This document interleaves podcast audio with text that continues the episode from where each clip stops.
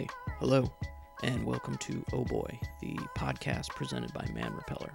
I'm your host, Jay Buim, and on today's episode, my guest is the stylist and fashion consultant Shiona Turini. She has a really interesting story, and her path has taken her all over different parts of the fashion world. We had a great conversation in my kitchen, uh, which was on an abnormally hot day. I was sweating like a troll who lives under a bridge. Definitely a great look. And with that, let's get into it.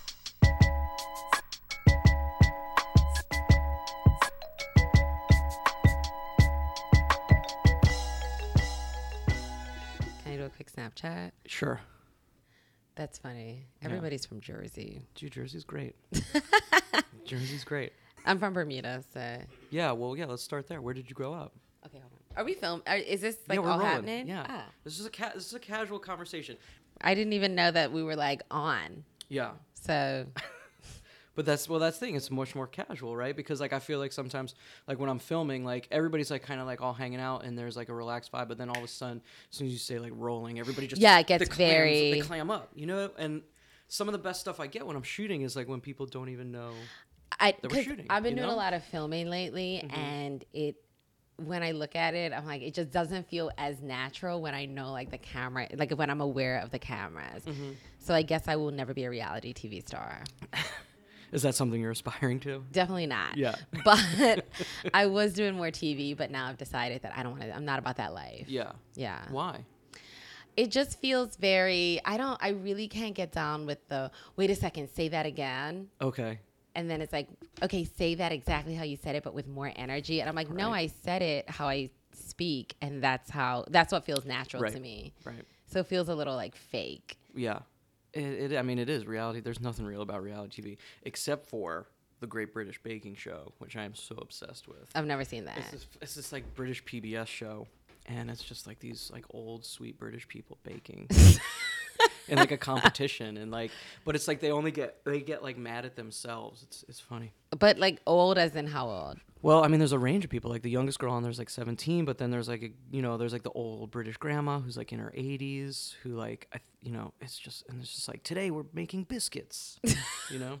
What channel does this come It's on? on Netflix. Okay. I love Netflix. I know it's the best. I, but I actually am really into Hulu. I stole my friend's Hulu password and Yeah. I've gotten really into it. Do they have like the password where like you don't have to have the commercials? No, so Yeah. she really needs to upgrade To herself. just be like, hey, maybe you should like spend like three dollars more a month. Yeah. No commercials. well, sometimes it's like shows you watch, and I'm like, I don't watch this shit. Like I totally Yeah. forget that it's not my account. right. I'm It's right awesome. now. I'm in a like Grey's Anatomy hole, Yeah. and yes, it's still on the air. Yeah. Everybody's always like, that show still comes on. I'm like, yeah. yes. Didn't they like kill off everybody though on the show? they killed off people who needed to die, okay. So- All right. And they hired new people. But yeah, I'm from Bermuda. And uh, what, what was it like growing up there? It was amazing. I didn't appreciate it at the time, but that's, now that's everybody. Yeah, that You is know? everybody. But I'm from the best place in the world. I know you're from Jersey, but Bermuda, it's just so beautiful there. But it was really small. It's 21 miles, so it's Mm-hmm. basically smaller than New York. And um, but I was always really interested in fashion, and we used to come to New York sometimes. Well, we used to come to New York a lot to Yeah. kind of like go shopping or see my aunt. And I would tell my mom to like walk behind me, and I would be like, "You walk behind me because I need to get used to being by myself in the city." And now I realize how ridiculous that sounded coming from like a 10 year old. Was it like that you didn't want to be seen with your parents? Like you wanted to be like, I'm like- like, I'm in the city by myself right now. I'm in the city Yeah. by myself. I need to be independent, get used to it. Were you an only child? no. Oh, okay. I had a sister and I grew up with like five girl cousins. We're each a year apart. Yeah. We're all very close. So I we have I have a really big family, big cool. extended family, and we're very close. Yeah. In fact, I got an email this morning about Sunday night's dinner. They won't take me off the family email. and um, it's always like the same thing. Like, here's the menu. Who's bringing what? And I'm like, everybody knows who's bringing what. Like, everybody. bring, it's like the exact same email every single week. Yeah. Yeah. But when I asked to be removed, like they went ballistically crazy on me. Where's the Where's the Where's the dinner? At my mom's house usually, and Thursday nights is at this beach that we grew up on, like by my grandfather's house. See, like So- oh, that's like that's like my dream. Like when I have a family, I want to have a family, and it's like like I want to make like the Sunday night dinner where you spend all day Sunday cooking. Like that's my dream. Really? Scenario. Yes, yes. I cook to relax. Like that's how I relax.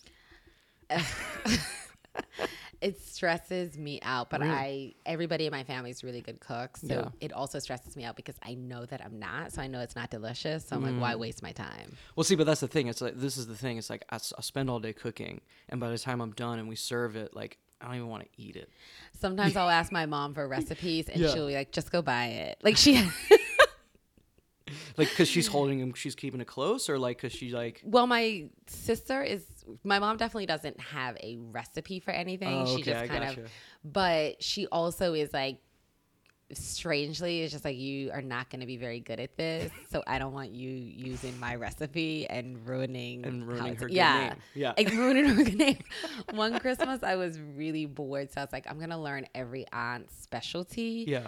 And my guy cousins like stood in the kitchen. They each had like a Heineken, and they were just like, "We've never seen this happen." They watched me the entire time, and I was like, "It's so much pressure." But they were like, "We never thought we'd see the day where you were in this kitchen," because I'm very much like the the girl guy cousin. Like I'm Yeah. always with the boy Right. cousins and stuff. So How did it come out?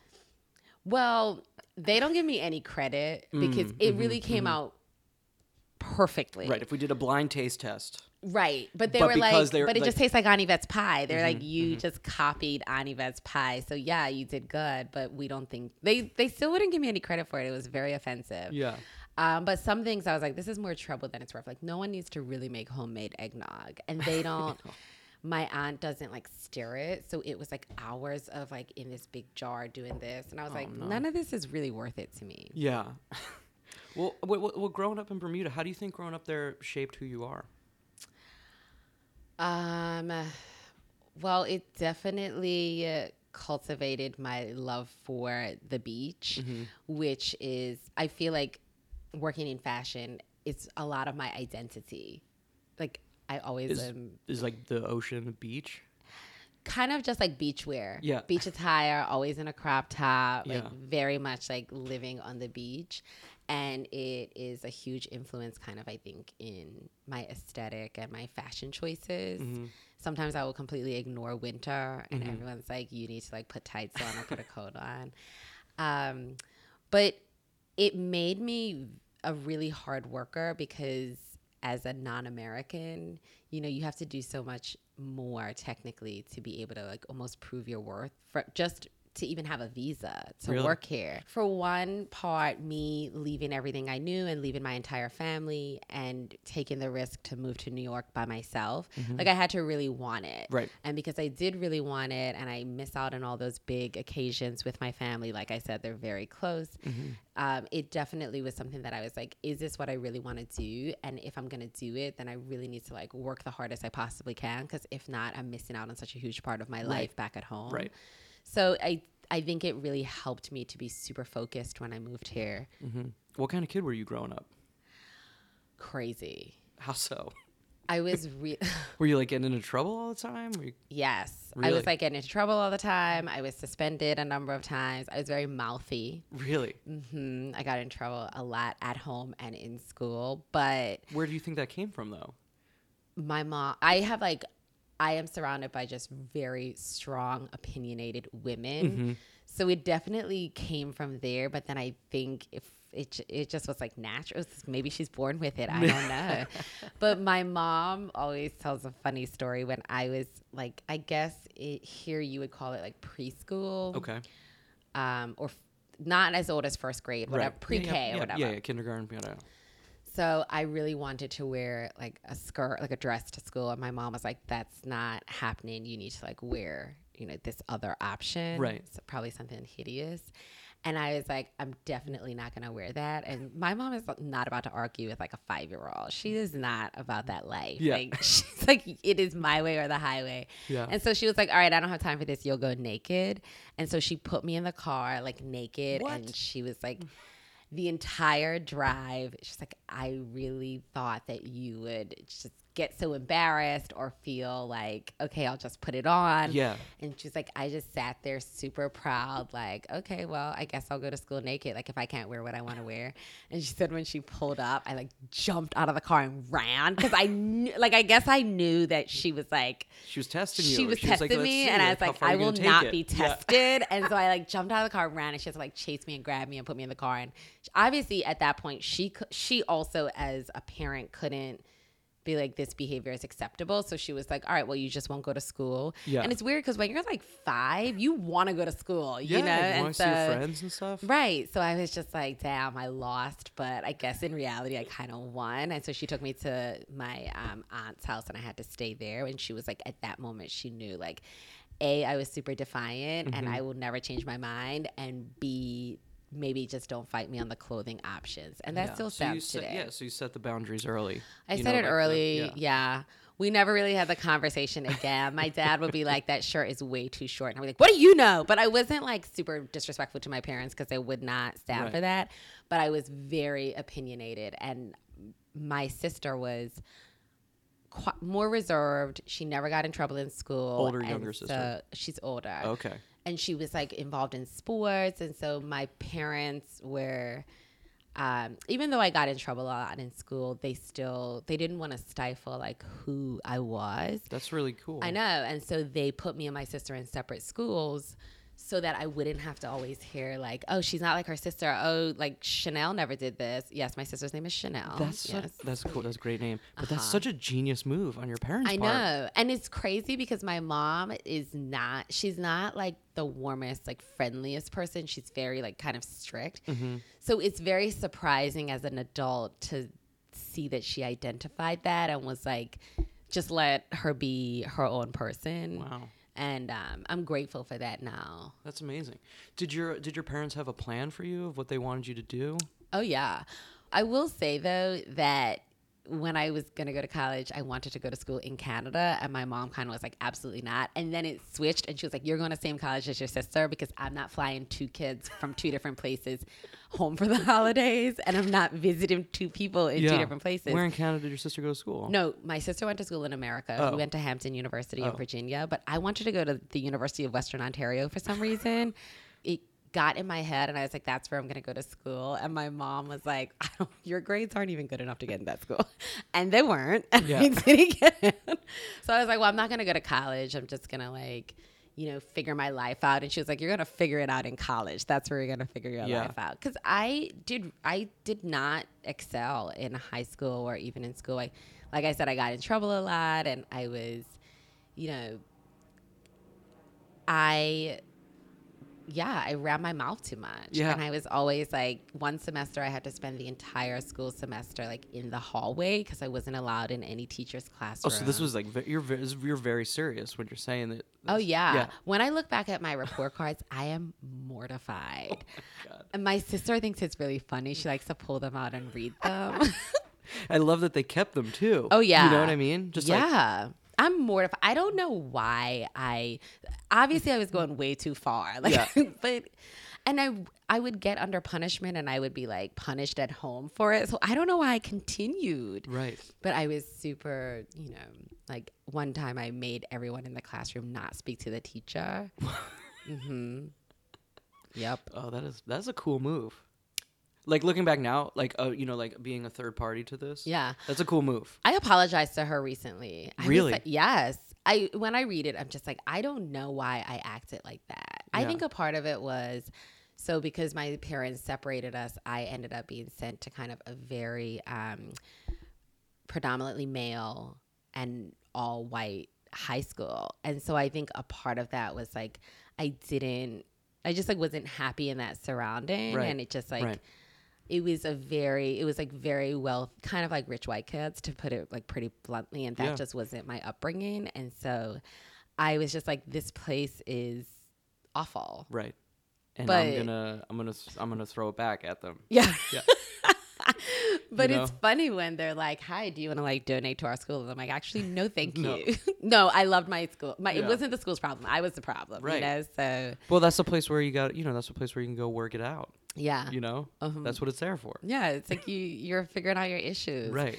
And so I, uh, but I when I went to college, I was like, this is easy, and I got straight A's. Yeah. I immediately um, got a full scholarship. Oh, cool. Well, how did you? How did you? Well, just to go back a little bit before we get to college, like what you know, what were the things that you were into when you were growing up? Fashion. Fashion. I would make all my own clothes. Really? They wh- were super slutty. where did that Not gonna lie. um, Where did that come from, though? Was there something that kind of like opened you up to to that? um, I we would come to New York, and I thought that I could like make it rain in like whatever the version of H and M or whatever it was at that point. Yeah. And um, my mom was like, you know, this is not your money. And if you would like to waste my money on clothes, get a job. Mm-hmm. And so, again, it's like, I don't like someone telling me what to do. So I had braces, as one does. Oh, the, And the I, worst. yeah, and I was in the orthodontist office one day, and I was like, I would like to apply for a job here, because I was like, these are really expensive. You must get paid a lot, you know. That's that so truly was my Yeah. rationale. Oh, that's amazing. And she was like, "Oh well, you have to have a resume and you apply." And so I went to school, and I was like, "I need a resume." And I was really young; I was fourteen. yeah. And um, they were like, "Okay." So I took my resume to the orthodontist office, and I got hired. And then I was like, "Oh, I got a job." And my parents was like, "Doing what?" Because when you're young in did you Bermuda, usually nothing. Like Yeah. what school I went to Yeah, yeah, yeah. and um, I worked there for well immediate I immediately regretted my decision because my boss was super tough and so uh, during the job? I was just like the dental assistant Yeah. and so I would do the receptionist book appointments help with like invoices I would um, do impressions make molds and it wasn't until I was learning two-handed dentistry so a classmate, and I told you how I acted in class, Yeah. came in and was like, Shiona will not be touching my teeth.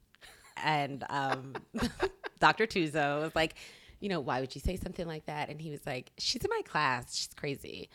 And she was like, okay. And so she, you know, was like, Shiona, can you go in the back and maybe like sterilize some instruments? And after she was just like, how old are you?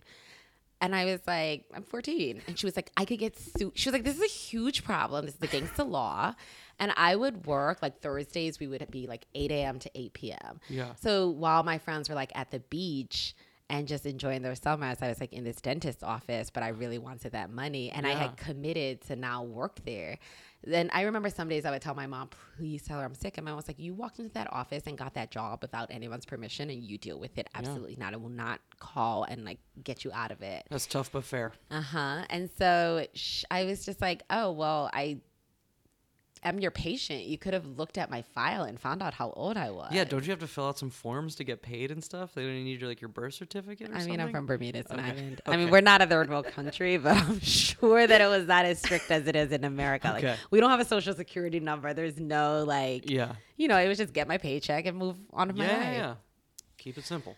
So I always wanted to work in fashion, but I was smart enough to know like I had to hustle to try and like prepare for that. And like clothes cost money, as my parents told me, and they weren't paying for it. And then I started to make my own clothes so that I could supplement my wardrobe. Well, And what were the things that you were getting excited about at that age? Like the stuff that was, you know, kind of you were drawing your influences from. music videos. Music videos. Yeah, because you know we didn't have the in, you know we didn't it, the information was not as accessible. So I would just see like what's TLC wearing, what's Aaliyah wearing, Right. you know, like all of that, and I would just make it. Yeah. My one of my shining moments was um, Lauryn Hill came to Bermuda to perform, and like I had gotten this really very strange like halter top skirt moment from like 14th Street. And obviously, Lauryn Hill had on like the designer version of it, and everybody was like, "Oh my god, you have the same outfit on as Lauryn Hill!" And I was like, "I've arrived." so, um, but obviously, I had like the cheaper knockoff version. But Are we talking like the great era of like 90s music videos? Yeah. Like when there was just like budgets of course, for like dreams to be realized? exactly, that's what I'm talking about. Yeah, that's amazing. Um, so I that's kind of where I was modeling Right, right, my right. fashions Right. after, I guess. Mhm. And then I would I went through a little Kim phase where I thought that I could wear a lime green wig to school. And Yeah. I my school was private and very conservative. And again, they were just like, absolutely not. Not gonna work. Not gonna work for Yeah. us. Please leave. Yeah. Um, I with the making of my own clothes, I would we had a uniform and it was like a khaki skirt for the girls. And one day I was like, you know what? I really want to wear like high waist white like pants with a cuff. So I made them. Mm-hmm. And I had like my next door neighbor, she would help me. I wasn't that amazing at sewing. So like I had either my aunt or like the next door neighbor help me. So I made these really amazing pants and I wore them and they were like, girls can't wear pants. Like you can't wear them. And I was like, oh, no problem. And then the next day, obviously, I wore the pants again. Mm-hmm.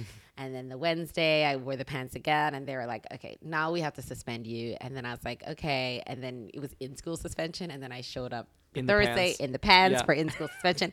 And I was like, oh, I wasn't clear. Like you suspended me. So I thought like I could still wear them because that's my punishment. Right. And then they called my parents in, and obviously my mom had no clue this was going on.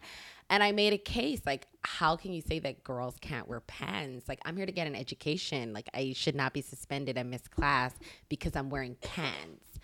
And they changed the rule book. And of course, after that, I was like, no, back to skirts. I Yeah. was like, when these other girls could wear it, I was like, I'm no longer interested in this fight. Oh, that's so amazing. I uh, I just I love hearing stories of like it's like one of those things where like I wish I sometimes could have like gone back into scenarios with like the knowledge that I have now. Yeah. And and like like that's like that's that's amazing that like in that moment you were just able to like make that case. Like I'm just I think that's such a beautiful thing. It seems like I was making a case for feminism, but I think I was just trying to be difficult. Hey, we're just we're looking back on it. Right. Can, it's fine.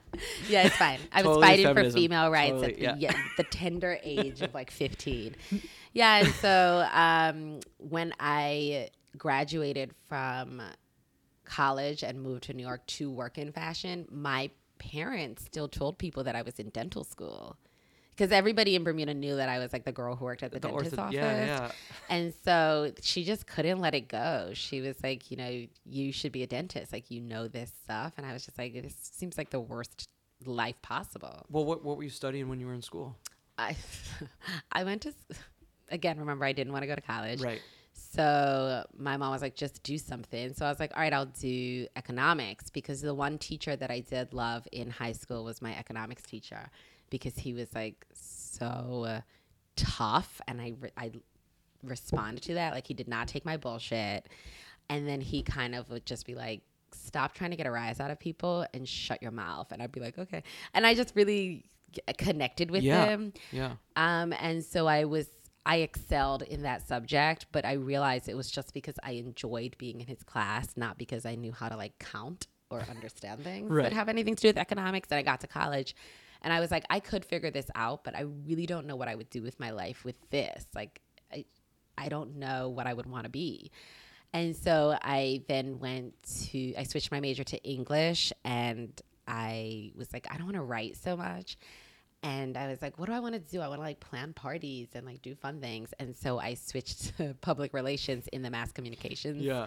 um, department. And I stuck with that because, again, I really liked the faculty and I did well in it and could strategize like publicity. And it was, I got it. It kind of got me. So then, when you finished school, what was the transition like to move into New York? It was, I had to do a project for graduation, which was to work shadow someone with a job that you wanted. And I was like, I want to work in fashion, but I don't know what the jobs are besides being a designer. Mm-hmm.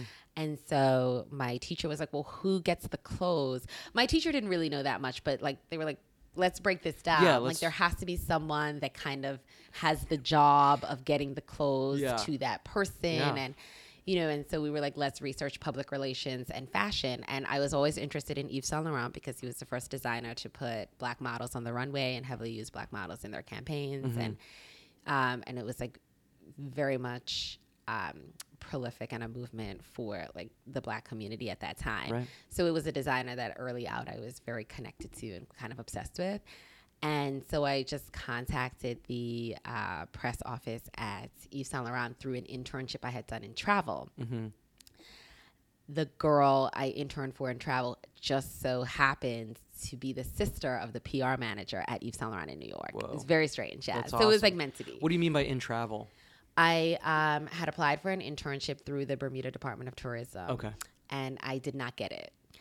And um, I hounded them daily to be like, why didn't I get it? What can I do next year? How can I do this better? Right. Uh, five kids were selected to be placed in these internships through the Department of Tourism.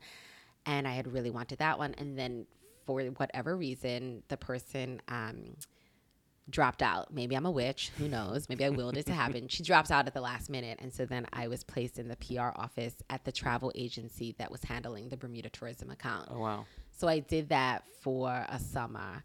And then I Was that in Bermuda or in, it was in New York. It was in New York, It was okay. uh, a PR agency that still exists now. It's called Lou Hammond and Associates. They still do travel, and they, the girl, my supervisor, knew that I was really interested in fashion, and her it was just like magic. Like her sister just happened to be the PR manager for Yves Saint Laurent.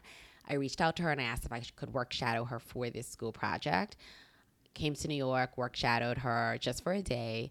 And I was like, How do you work in fashion? And she's like, You start with an internship. Mm-hmm. And I was like, I'm about to graduate. I've never done an internship. And she was like, That's okay. You could come and be my intern. And as part of being a non American, you could apply for this thing called optional practical training. So I could, you know, intern or work for a year in America before, since I went to an American college. right? So I was like, oh, maybe I could do that for, you know, this. And I applied for the OPT visa and got it. And just thought because she said, yeah, you could be my intern, that that meant I had an internship. Yeah. And I was like, oh, I'm going to be intern at YSL. Look at me. and then I show, I showed up. I went home after graduation and I like just worked really hard at the dentist's office still, you know, eight years later Yeah. and saved my money because I knew I was moving to New York and it was going to be expensive. I was staying with my sister's friend from college. And I got here and showed up at the office and they were like, Who the hell are you? and they very much were like, You, uh, just because you had a conversation and she said you could intern for her, that's like not how it works. And she was on vacation and I like, remember walking out and going to McDonald's and hysterically crying, Oh, like, what do I do now? I like moved to New York, like I did all of this. Yeah. And I was like, I'm just gonna show up the next day. So I see a theme. I'm developing. annoying. The, yeah. the thing is, is I'm annoying. So but it's but it's but it's that it's like you got to be persistent. You gotta Yeah. have hard work, but you also have to have like there like the magic, the luck. You know, Right. you need all those things working in your favor. showed up the next day. The girl was like, "Why are you back? I already told you. We already have our interns. The office is full. You know, we do not need you." And it's also in the middle of summer, which also now I know I know that these things are just. She was right. And um, I was like, okay, but like I'm here. And Gareen said that I could be her intern. And she was like, well, then you need to speak to Gareen when she's back. And I was like, I don't have time to wait for Green when she's back because my parents are gonna like catch on that I really that this isn't working out and they're gonna make me come home. Right. So the third day, I showed up and there was a very hungover girl there, and I could see like she was like, "uh," and I was like, "Do you want me to go get you some coffee?" And she was like, "You're hired. You can be my intern." Like immediately, she was just like, "I don't, I don't need to wait to Green. Like, you know, thank you. Go get me a coffee. You're my Welcome intern. to the team." Yeah, And- you're in. Yeah, and I started interning. Green came back. She said, "Oh yeah, I did." Say that you could be my intern. I didn't Like you never like gave her a follow up email like, "Hey, yeah, I'm coming course. up." And she's busy and she Yeah. hadn't responded. Yeah. And I was just like, well, it's fine. She told me. Yeah, yeah, yeah. So it's true. Yeah. I'm her intern. Yeah. Um, and then I interned for them and I interned for, you know, so many months for free. And we What all know. doing? I was in the PR department, so I was like packing samples, unpacking samples, going on runs, picking up lunch. Right. Like not nothing like that was revolutionary, but I was learning the business. I didn't know the business. I had never done an internship before, so I knew that this is what I had to do to try and like learn everything that I needed to know. And I was I made myself available to work every day. And I do think that that is important for people who want to work in fashion because when you're only there two days a week or three days a week, you know, they start to rely on someone else the days you're not there. Right. So I tried to make myself super indispensable to the team and um, become really good at the things that everyone hated. Everyone hated doing like carnets and like invoices. And so I was just like, buckle down, did it.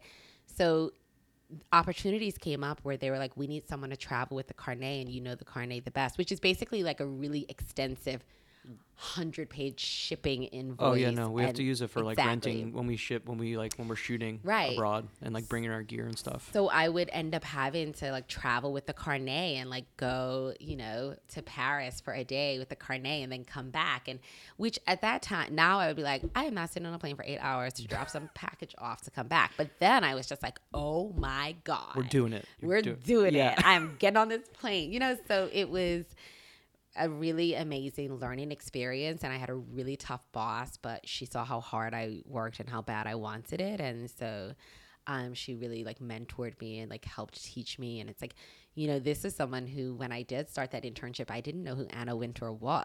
I Mhm. had no idea. Like they said Anna, and I was like, who's this Anna that you speak of? You know, Keep hearing a lot about this right? Anna Keep hearing talk. about this woman Anna. Yeah. Who's that? so it really was like started from the bottom, and um, a, the ju- the girl who had hated me from the beginning and said that I she I could not intern ended up leaving. And they were like, okay, we're gonna hire you for this position. Like Oh, you wow. intern here, you put so much work in, and you know, actually at first they were like a receptionist position was open, and I kind of was like, you know, if I didn't take these other job offers that I got before I had an opportunity to work in fashion, I'm not gonna take this job as like a holding job. Mhm. I would rather just stay and kind of like jump the train turns because I don't have two dollars and like you know be poor and continue to intern and learn more in this role than take this like receptionist role for no Right. reason. And then the PR girl left and then they offered me the PR job. That's great. And so that's kind of like how I that was like my first experience and my first job and how I got it. And what was that like? That moment when you're when you got the job? Well, it was number one, it was amazing because then I could get a visa Mhm. and I was sponsored and I could stay in America. And that is an incredible feeling that I think some people born and raised here, you know, they don't realize that that is the struggle. Mm-hmm. Um, and it just, I felt really proud of myself, but I think that I also realized like this is just the beginning. I have three years here to kind of like kill it because I had a three year visa. Mhm. And um, I really loved it. And I was at the company um, where kind of the industry was changing. I remember um, Jay Z had called to be on the discount list, and they were like, "Oh no," they were just like, you know, they kind of was like, "Oh, we don't really see the value." Like they were very focused on people like Nicole Kidman and like actresses, Right. um, and then I had kind of like one of my favorite moments is I had I heard I had a boyfriend who was an intern at a record label, and he was like, "Listen to this guy Kanye West. This is song Jesus Walks." Yeah. And I was like, I love it. I'm obsessed with him. And I was talking to a friend, and I was like, I'm so obsessed with this guy, uh, Kanye West. And her mom was like, Oh, I'm friends with his mom. And I was like, maybe we could dress him at YSL. Wait, who it- was friends with his mom? My friend's mom Okay. My friend was also interning in New York. Okay. And so we were just hanging out and I was like, I heard this guy. I'm really obsessed with him. She's like, oh, because they're from LA. And she's like, oh, I'm friends with his mom. And I was like, maybe we could actually dress him for YSL. I, it's like a stretch, but um, because he was so new, Right. but it was his first time going to the Grammys. And then my boss quit, so I didn't have a boss. And I had asked the Paris office of YSL, like, I think that this guy is going to be big. Can we dress him? And they were like, what? A, uh, they kind of were just like, I guess, yeah. like, sure. Yeah. And um, I don't know how old you are if you remember, but that year, his first Grammy, where he won like eight Grammys, and he wore the all white, the pant and the jacket, and had the swirls in his head. I got to like help customize that, work with the tailor, go to the studio, do all the fittings. And at that time, you know, they were not really they they were not not like not really, but they were not working with like rappers and entertainers in that way Mhm. and it was so exciting to be kind of a part of that revolution Yeah. that started it. Yeah. Hell yeah. And we started to work with him really closely, and he would like say Yves Saint Laurent glasses in a rap song, and then they would sell out. And I got to see just kind of like that Black Star power Yeah, and that power. how, you know, influential and financially profitable a brand working with someone like that could be. And of course, the Paris office was super happy, and it was Mhm. like work, and they you know thought that he was so cool, and I got to make decisions that I may not have been able to make as a PR assistant because I had made that call. Yeah. And then I um, switched over to editorial because I was like, eh. I had been there for a while, and I was either like, I have to either get another PR job or maybe I would try editorial. And W Magazine had called me to see if I was interested in an accessories job there. And so then I switched to editorial, and that's it. What was that change like for you? At first, it was hard because everybody was bitches, and they did. they kind of was like, "Who is this girl who has never worked at a magazine and Yeah. doesn't know what a board is?" Yeah. it was very much like kind of that. But they knew me because I had worked on the YSL side, Right. and um, I just was thrown right in there. It was like I started, and they were like, "Okay, we have this shoot," and I was like, "So what do I do?" And my counterpart was like, "Well, they hired you as an editor, so you figure it out." and I was just like, "Don't try me. I will figure yes, it out." yeah. and obviously, I killed it, but it was a learning curve because I was like, I don't know, like I would just like like I really had no clue of how the other side worked. I only knew it from like my standpoint. So it was like, all right, well, they request from me like this, so I'll request like this, and I was able to figure it out. And you know, I have good taste and more importantly in that role it's not really about your personal taste it's about i was able to work under three very demanding stylists and make mm-hmm. sure that they got everything they needed for the shoots whether the shoot was overlapping or like whether no matter where it was and i i was really committed to working hard for those stylists and helping them get everything that they needed to you know complete this like fantasy of a photo shoot Yeah. and I loved it. I loved, loved, loved being on that side of the industry versus being on a more what I felt was like uh, reactive side, where it was like the editors telling me what they wanted and me just getting it. Right. It was kind of like helping create this fantasy and this dream that you feel when you open a magazine and you see these beautiful pictures. Mm-hmm. And being a part of that process was definitely more fulfilling for me. That's cool. What What are some of like the frustrating moments that you've had to deal with? Um, there are a lot. It's a tough industry, and I feel like everyone can express that. And it It's small too. It's a small industry. It's tough, and it's very demanding. And sometimes you don't always see the award, the rewards. Mm-hmm.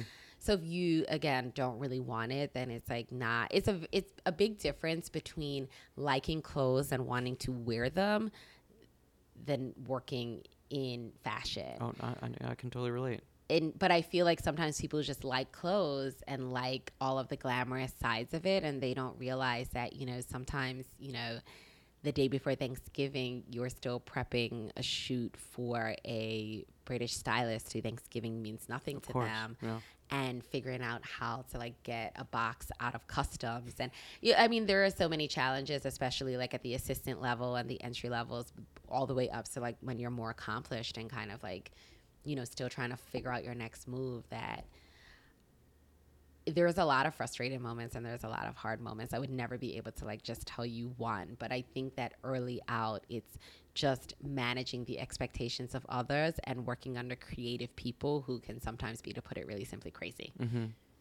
And and so you stay so you stayed at W and didn't you, did you also go to um, Cosmo after, After? W, I went to Teen Vogue, Teen Vogue. to be the accessories director. Um, and I was there for about three years. And then from Teen Vogue, I went to CR Fashion Book to work under Carine Roitfeld and help launch her magazine. And in launching the magazine and also launching the website, it was a totally different, incredible experience because you're starting something like from scratch Right. and like helping someone realize a dream that's Yeah. like obviously very near and dear to personal and personal to them. So you want to do a really good job. But also because we were such a small team, not just doing the editorial side that I was used to, like styling and finding models and really like pitching stories and really creating true content that was not um, just gonna live kind of in that book for another stylist. So it was it was hard and it was rewarding and it was incredible. Did, did you kind of get to like set the tempo a little bit, or No. No. she had a very clear idea. Very clear Yeah. vision, very clear idea. You got to suggest things. Yeah. Obviously, bring her new designer. She's super open, um, and be a part of creating. Especially on the digital side, we were very much a part of creating. Like, okay, what should the website look like? What sort of stories should we do? But f- as far as like the fashion shoots, she's very clear and very like knows exactly what she wants. So you're just like being a part of the team that's helping make it better or helping like with all the clothes. And then from there, I went to Cosmo. You know, so when you're working all these magazines, where did you really want to be? What did you want to be doing? What I was doing it, it was exactly what I wanted Yeah. to do. I have never been, I obviously had a very clear plan that I wanted to move to New York and work mm-hmm. in fashion, but I've been very open to different opportunities. So it's like I wanted to work in PR and then an editorial job came up and I had never really thought that I would wanted to work in magazines, but it seemed like a really interesting, fun new challenge. So I did that. Mm-hmm. I did not necessarily want to focus just on accessories, but I definitely like made it my own and excelled in it. And then, you know, it never was part of my dream to like help someone launch a magazine, but when the opportunity presented it to me presented itself, it was like I had to do it. It was something that I would never turn down. Right. And so um, while I'm doing it, it was like exactly what I wanted to do at that moment. And of course, there are other things that I want to do, but I don't think that you should. I, I feel like we're bought up with this like crazy idea that you should have this set plan for your life. Right. And while that does work for some people, I'm not faulting people that have like an end goal. I just feel like I wouldn't be where I am today if I wasn't like a little bit more fluid and more um, open to like Mm-hmm. a new idea or a new opportunity um, that wasn't part of that life plan. Right. Right.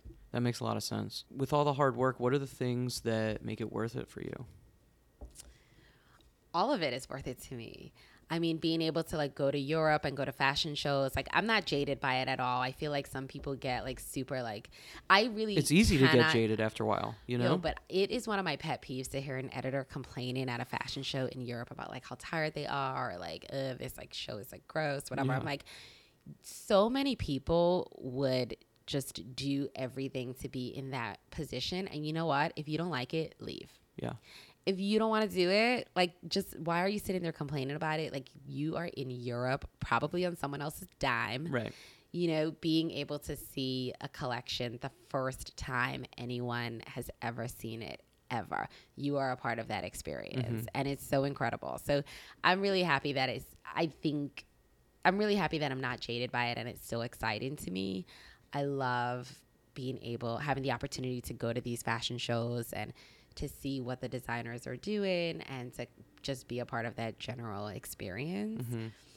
Um, now I forget your question. No, no, no. What was it? No, I was, I was just saying like what makes all the hard work. Oh, hard work that's worth it. worth it. Um, I I have I still have a mentorship program in Bermuda because I remember as a black woman how um, alone it felt like trying to work in this industry where there were not many women who looked like me, Mm-hmm. not just like in the pages of magazines and like at these shows, but you know, the in scenes, the PR yeah. office. And I feel like um, people give a lot of attention to how much diversity is on the runways, and they forget that that is such a small part of this industry as Right. a whole.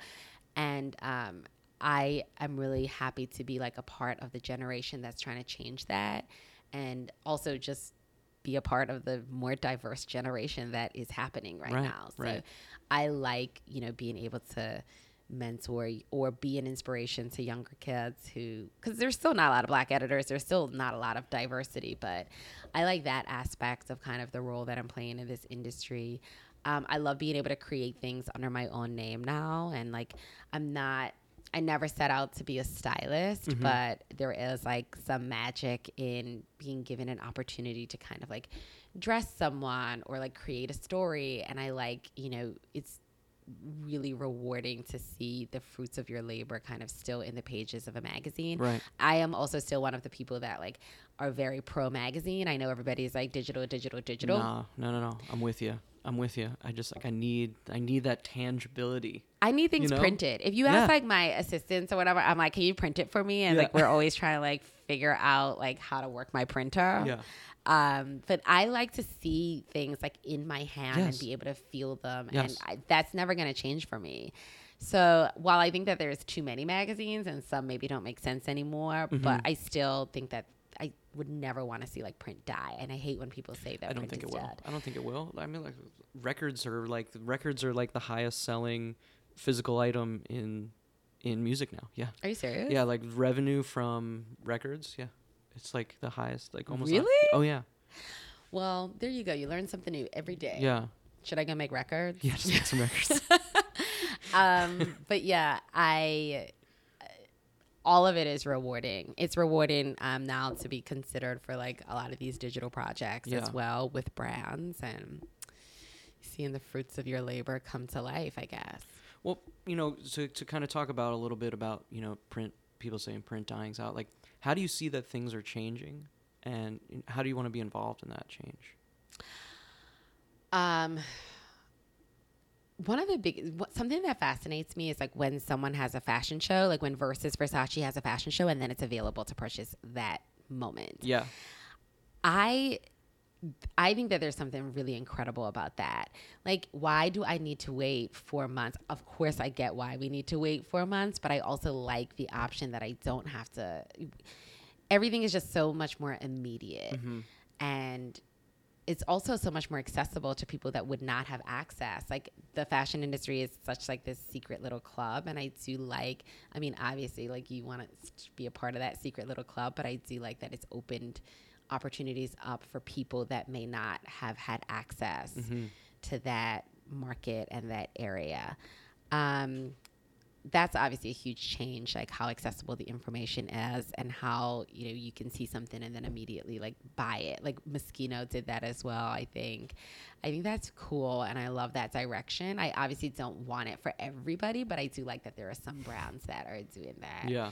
Um, and also, I feel like something that has changed that I don't love as much is that like everybody thinks they're an editor. Everybody thinks they're a creative director. It's like, sir, just because you curated your Instagram account did not make you a creative director. Yeah. So I think one of the sad parts are is that there's people that they don't care about the history of the brand and the knowledge of the Right. industry and the background and why something's important or why something's derivative of another brand.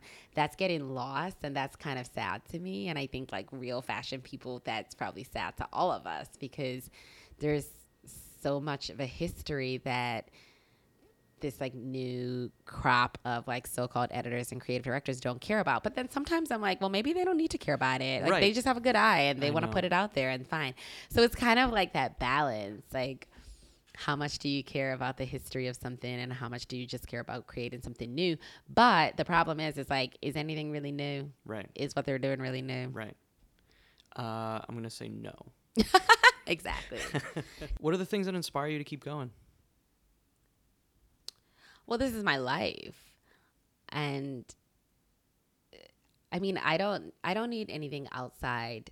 I don't need outside influences. I'm really self-motivated and um so that's a tricky question because it's like I guess I'm inspiring myself. Like Yeah, I think yeah, when you're a super a- that's a fair self-motivated person, it's not just like I don't need to have like I said this like end goal that like oh I want to like create this for like you know a future family or I, don't know.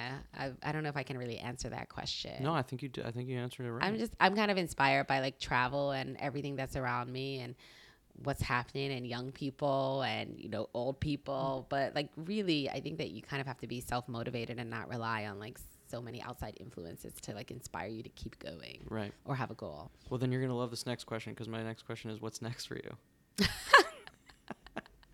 I hate that question. It's the worst Yeah. question. um, what's next for me? I have some ideas and um, some things in the works.